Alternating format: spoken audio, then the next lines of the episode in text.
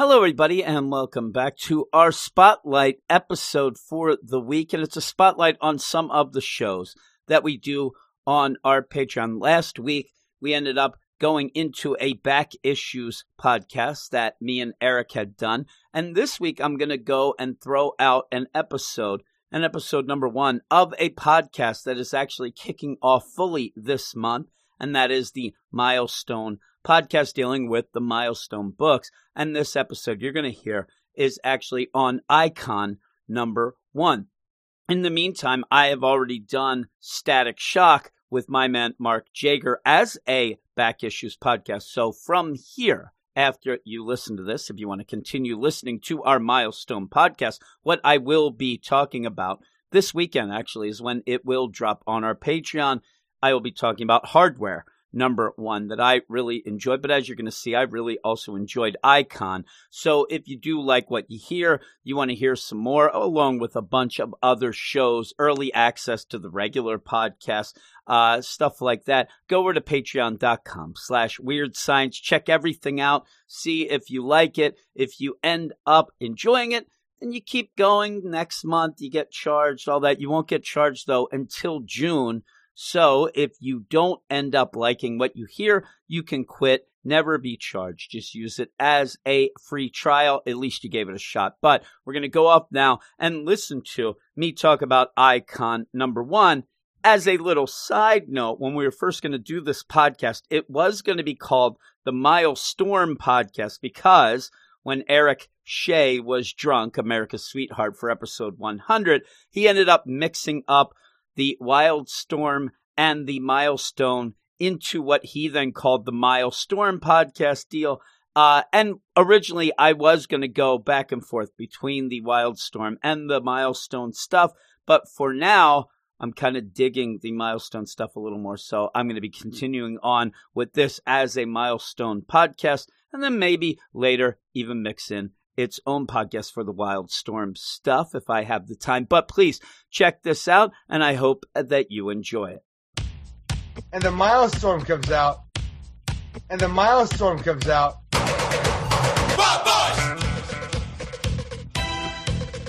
And the Milestorm comes out.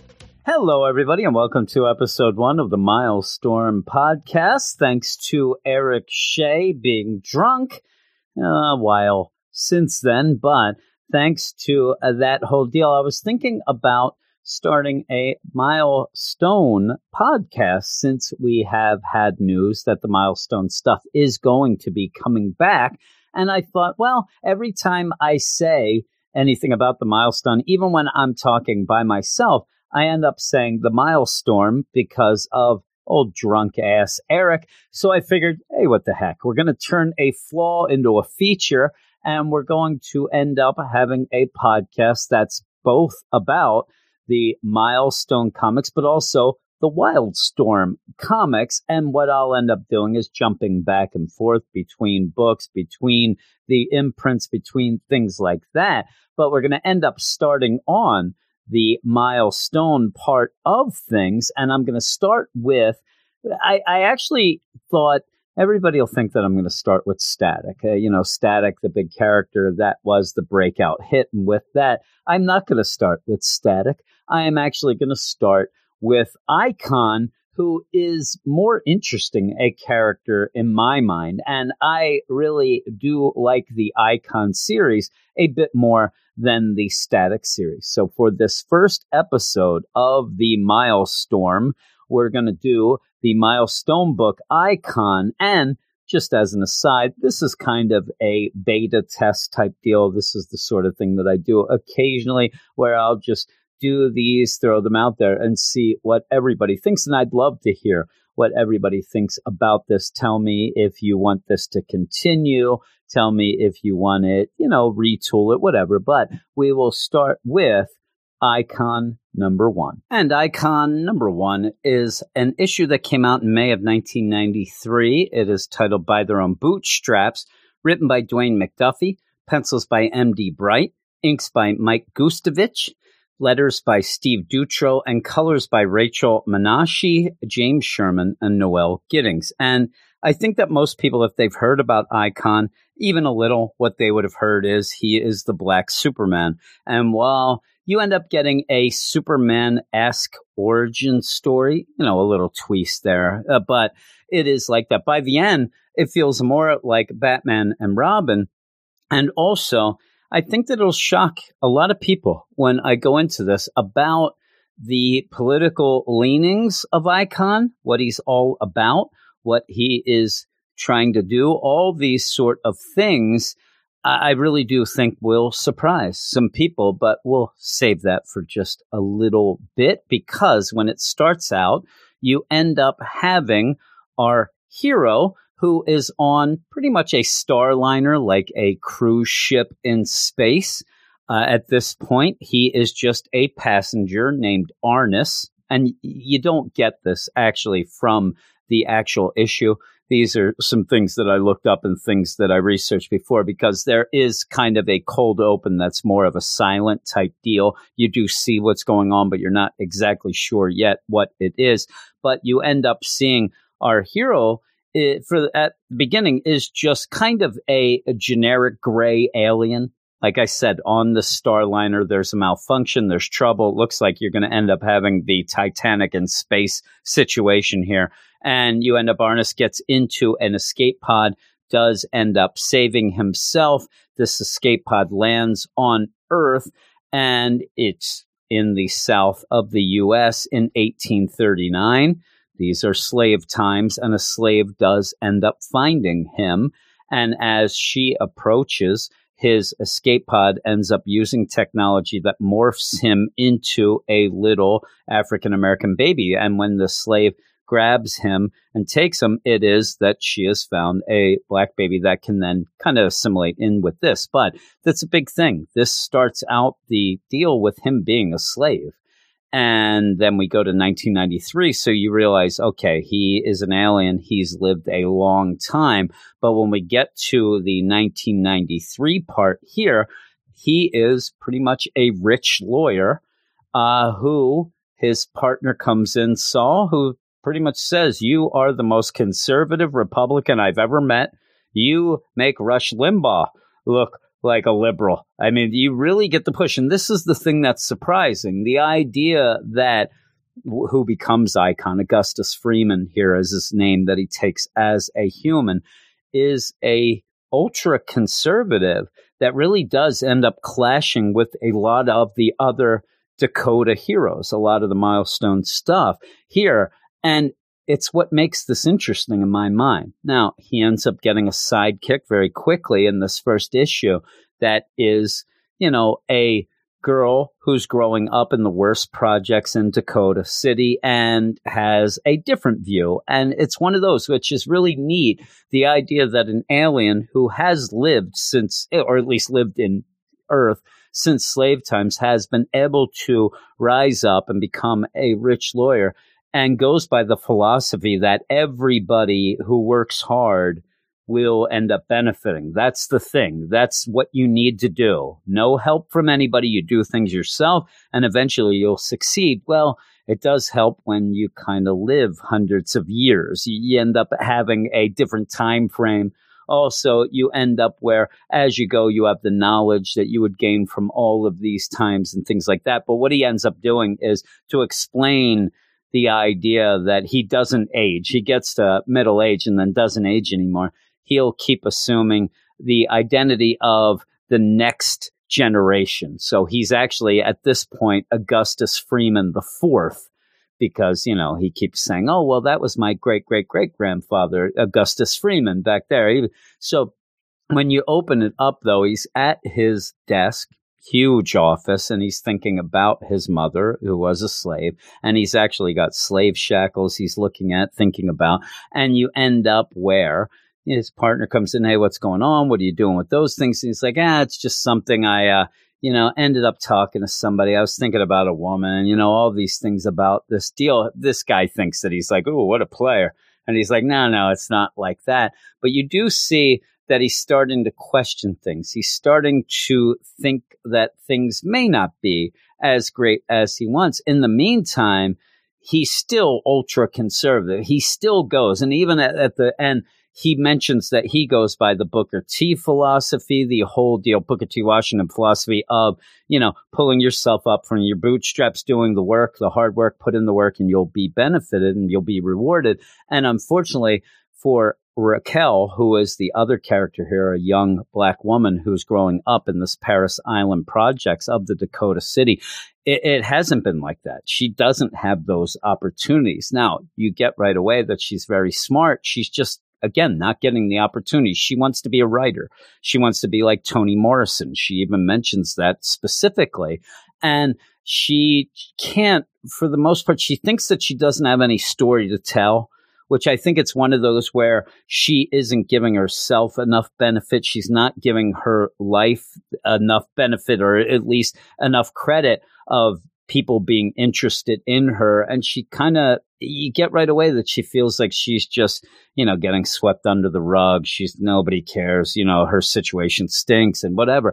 And, and again, that's what would be interesting that she would write about, but she thinks that something big has to happen. And that's what kind of gets her inspired once she does end up meeting Augustus Freeman. But she meets him because a couple of her friends decide that they're going to go and rob some people in the rich neighborhood. They're going to go out of Paris Island projects and head up to Prospect Hills, where you have all the rich white people. We're going to you know, we're just going to steal from them. What does it matter? They have so much money. And it's her friend Noble, Deke, and Lenny. They go out and they're going to go up to steal. And they convince her to go and she is hesitant at first. And they're like oh we're just you know we're going to take things that they're not even going to miss. I mean we're not we're not going to do bad things. We'll just grab stuff and then get out of there. And they do go and they find this big big mansion. Like oh my god look at that. You know nobody in there it, it, will miss anything. And then the thing that gets her though is because as she's talking and thinking about Toni Morrison and her, her writing career that she wants to have, she really wants a typewriter she like it's something that simple. She just wants a typewriter. So it, it, would be like now I'll write with a typewriter, and that that's what the fancy writers write with, and that's what she thinks she needs to be able to write good. You know, that would make me, and obviously she'll realize later that it's not just that that ends up being important, but at this point, that's what she thinks is keeping her back. And that's how they get her to go and go into this mansion with them to rob the place because I bet you uh, they have a typewriter in there and I bet you Toni Morrison has a typewriter and you know you know what I'm saying let's go and they do go in there and they're going through and you end up having the guys, the three guys, they go off and they're, and this house is huge. And they're like, well, man, this is bigger than those houses we see on television. Oh my God, they're, this is the greatest. They go off, they're going to go off and try to find some things to rob where you end up having Raquel goes into and just kind of wanders into this study library, sees all of these books. And like in my mind, she's never ever seen a house that would have this amount of books and paintings. It looks like a museum. And she says, Oh my God, you know, this is everything that I've ever wanted here. I wonder how this person ever was able to get this much and says this person's rich, not just money.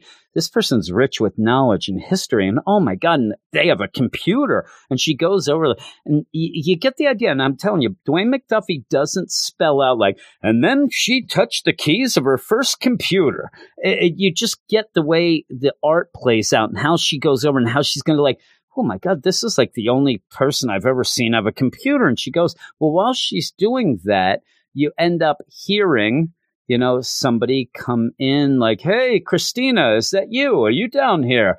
And you see, well, these guys are going out with like a widescreen TV and things like that, where they run into Augustus Freeman. The lights come on, they see this black guy in a robe and they say, Yo, it's the effing butler. Hey, listen there, buddy. Uh, we're going to steal this stuff. And, you know, your rich boss, white boss, he, he ain't going to mind. You know, I'm sure you have tons of things. And plus, we're not going to do anything to you because, you know, you're just trying to, you know, work, get a paycheck. It's nothing to get killed over. And that's where Augustus says, You're mistaken on several accounts, young man. And he's very proper and says, I don't work here. This is my house. These things you intend to steal are also mine, and I do not intend to allow it. And this is where, you know, the guy Noble, he he has a gun right to Augustus's face and says, I, I, don't give an F what you think. I don't care who the hell you think you are. I'm going to shoot you if you don't get out of the way because you're an asshole. And you end up having Augustus say, Well, I'm not going to put up with your lip. And plus, I don't like that sort of language in my house. And so he's just, he's that stuff. Now, it is something, again, where it comes to play during this whole series.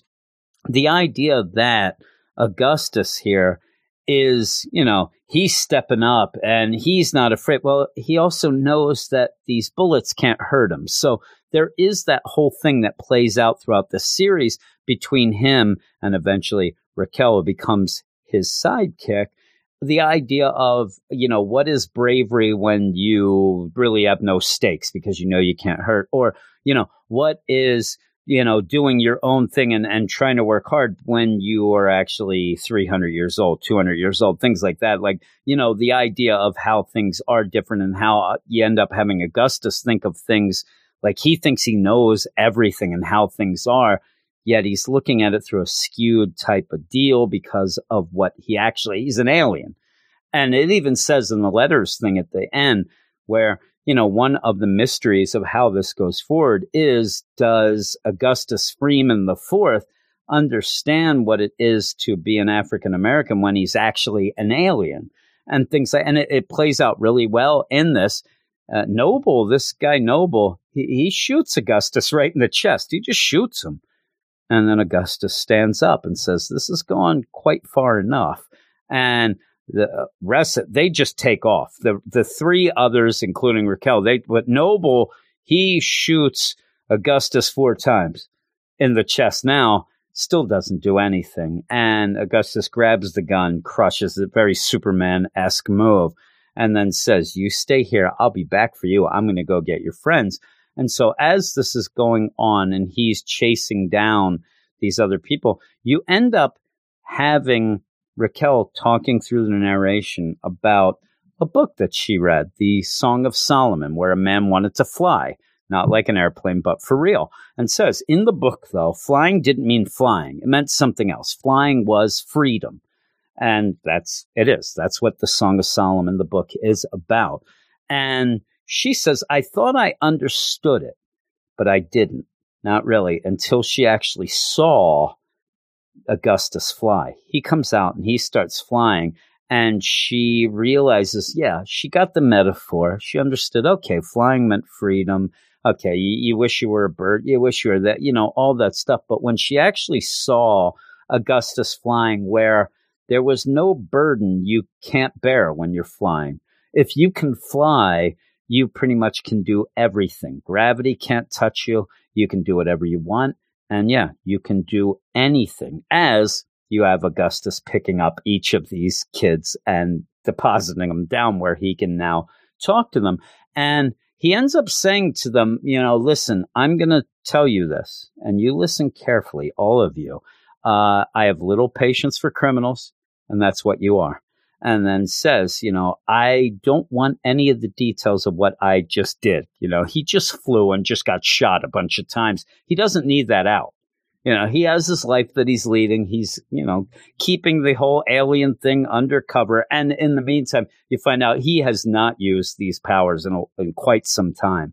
But it's, it's the thing here that he seem it's a lesson he wants to teach as well. It's not just, you know, hey, I'm going to take you to the police. He's also afraid that they'll, you know, rat him out about having these powers. But he says, I want you to, from now on, you're listening to me. You guys are going to start acting like regular citizens, not thugs. Uh, if you want to pay for something, or if you want something, you pay for it. If you can't afford it, you work for it. You know, these are the things you're going to do. Your behavior reflects poorly on our people and on yourselves. And again, we're going to get this conflict later about, you know, are is he is he really a black man? here, or are you just an alien who thinks they, you know, that becomes a big thing in here. But he's very big on this idea of if you want something, you work hard for it, then you get it. You, this is easy. Everybody can understand this. You do well while this is going on. One of the other guys ends up going to pull out a gun, and you have Augustus say, "I hope that's chocolate that you're pulling out there because whatever it is, I'm gonna make you eat it. So you better put it back in there." And then he says, "Listen, you guys leave right now. You don't tell anybody what you saw." and then you know you return everything that you stole tonight because he realizes this probably wasn't the first house that they went to um, but you go right now return all that stuff don't commit another crime because if you do i'll be watching you and i will come and get you and yeah and he said and you end up raquel says i don't know about the other guys but i believed them and they ran they all ran off and she goes home and her mom's mad. You were out late. You're hanging with these kids, whatever.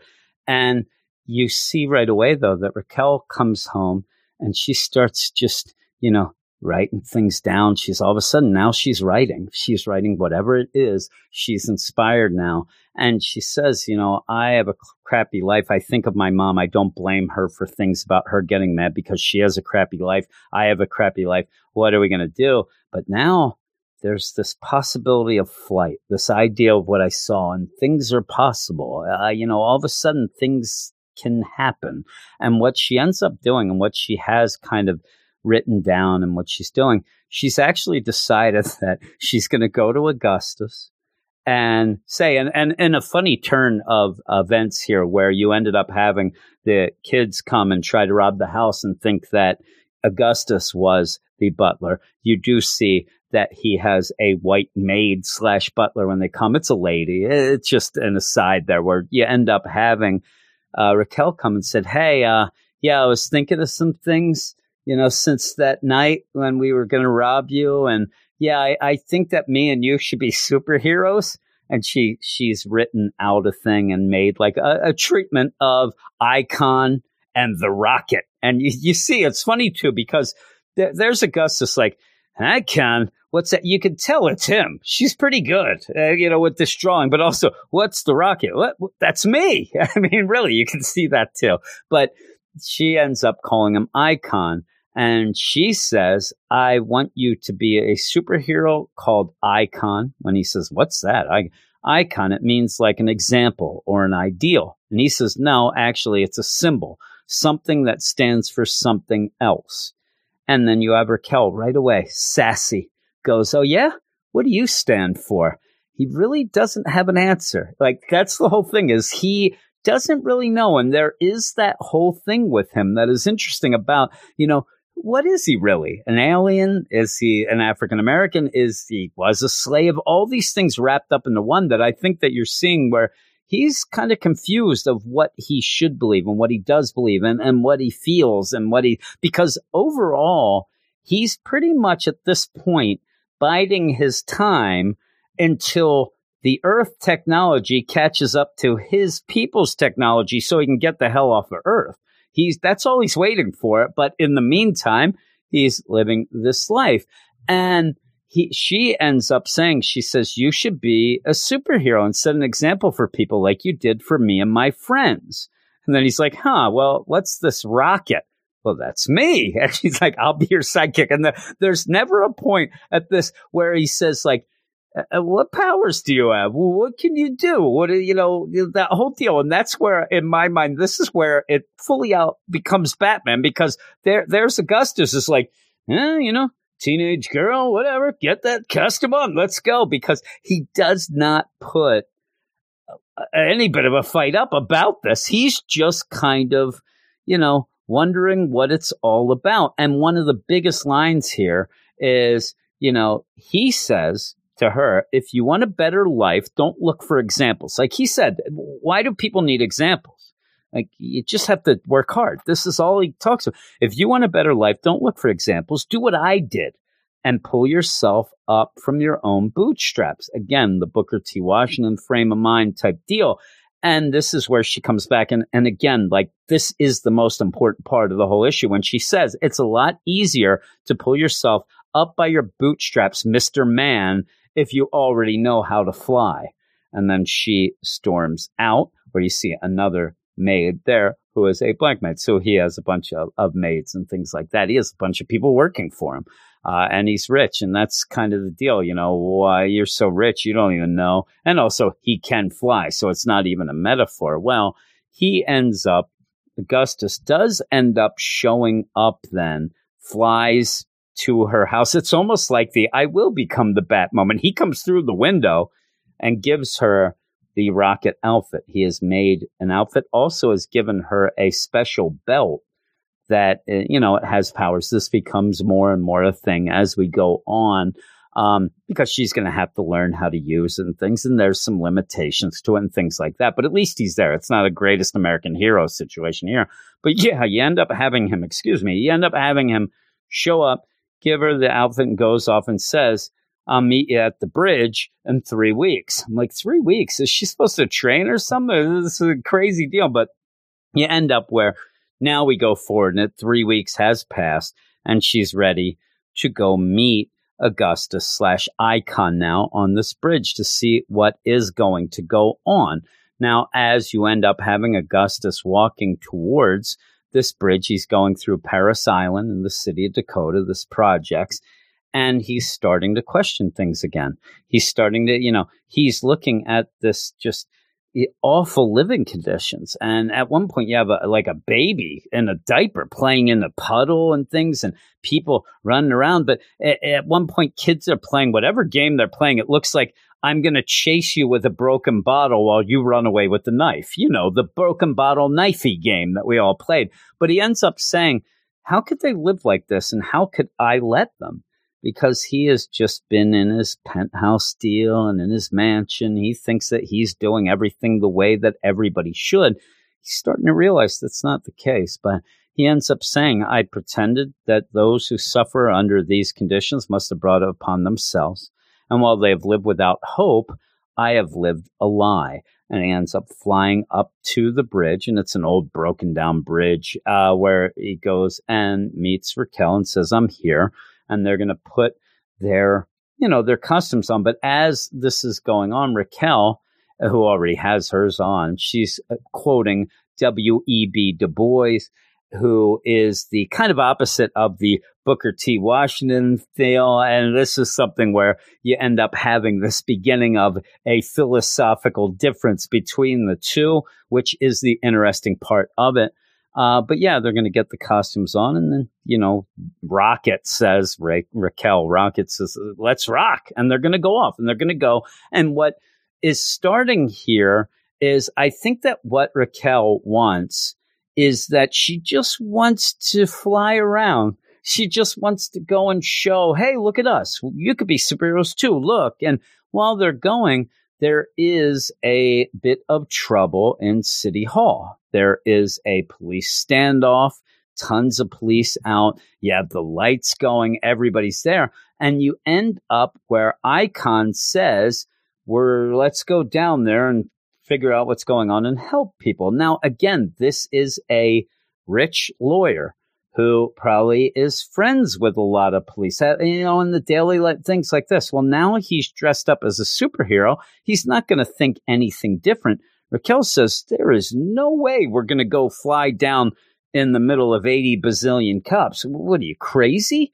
And he's like, What are you talking about? No, that, that's what we're going to do. And you have her say, and this, again, this is the great, you know, juxtaposition of a normal deal where you have Raquel say, I'm the sidekick. I'm supposed to be the one who's naive. You really think that they're going to like us doing this? And she ends up using, says, you know, you think that a flying and, and uses the N word coming, dropping out of the sky. You think the police are going to want that? You think the police are going to think, oh man, yeah, hey, you're here to do my job. This is great. And you end up having icons say, watch your language and don't assume everything's ra- racial. You seem to be stuck on this idea that everything's racial. You know, let's go and show respect to authority. Let's go down to the police. We can ask them if they want our help. and you'll see everything will be great. And they go down. The police immediately would have Icon go over and say, Hey, I'm Icon. I'm here to help you. Hey, officer, how, how are you? And they immediately pull their guns on him. And they're like, I, I don't care what you are. Put your hands on your head and this is going to be trouble for you and you're under arrest. And you end up having Raquel's like, don't assume anything's racial, huh? I'm like, he does not need a I told you so right now. And yeah, they have just all the cops now have turned to pretty much arrest Icon M Rocket. Um, and then you have the last, and it's kind of a zinger at the end where Raquel's like, I bet this never happened to Superman. And you get that kind of zinger in there. But yeah, it's, it, it's one of those things is as I'm reading it, I liked it from the beginning, but really as it went, and once you get Raquel and, you know, Augustus in their persona, Icon and Rocket, and their idea of the difference between their philosophies and the idea that Augustus he really doesn't know what he's you know what's going on and and most of these Dakota heroes are going to be streetwise they're going to be you know that's a, n- not not Icon. Icon's the exact opposite of that. And Icon is naive of what really goes on. And this is where he's really going to see, you know, what's, what's happening and, and what's going on. And I, and I really liked it. And the thing is, obviously this has, you know, it's politically charged. Uh, you know, in 93 it was, it, it, it means, I mean, it, this is the thing with the whole milestone coming back now, and then you read this especially, you realize, yeah, I think there is a place for that. There's always a place for it, but really now it's like, oh my God, like this could have been written today. That's how much things haven't changed, but also how much it needs to kind of come out and, and do that. And also, even with all that, even with all the things I've said and whatever, it's still a really good comic. It is you you get a progression of characters in this single issue.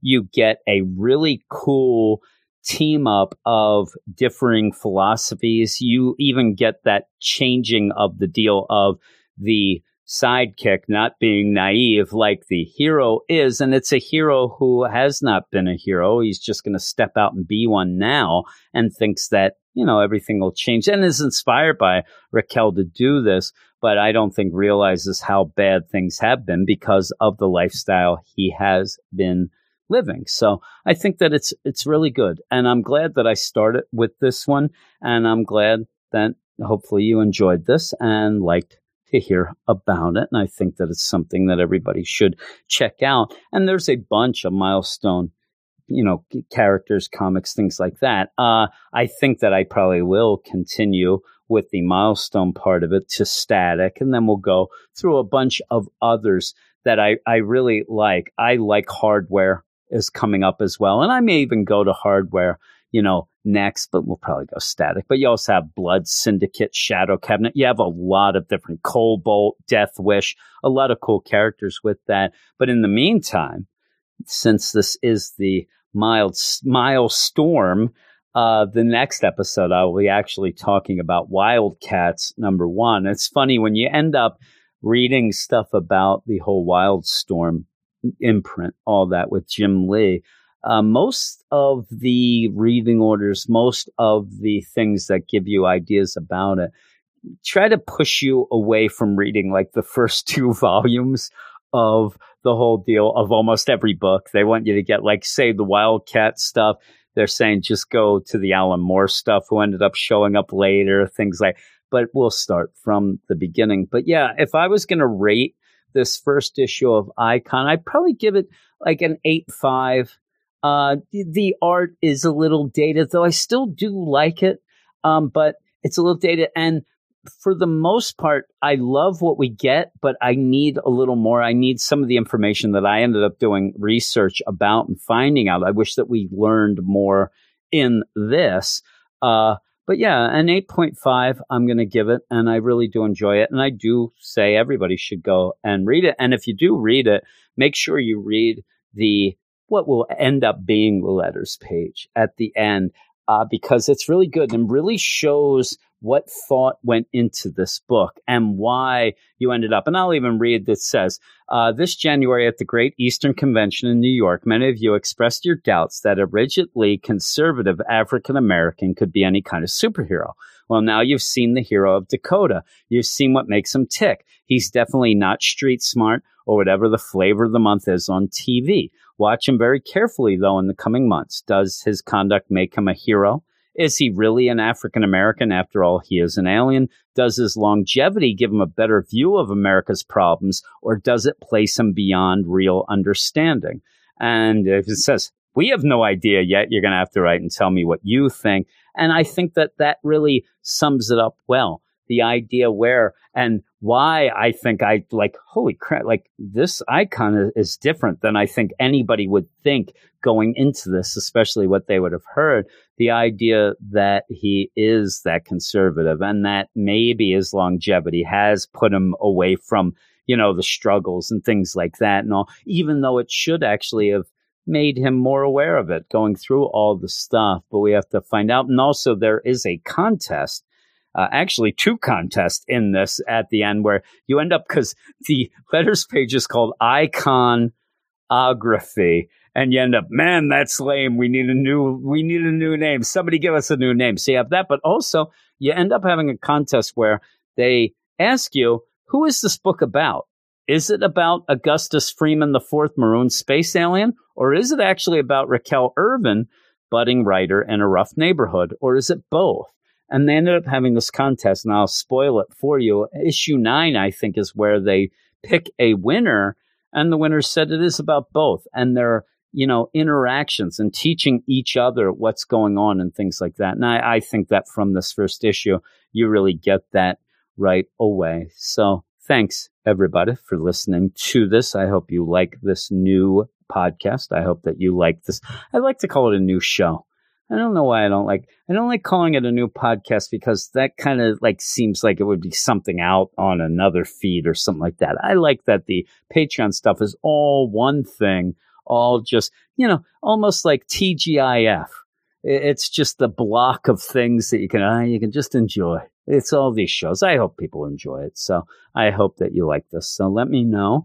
And with that, I will bid you adieu and I will talk to you later.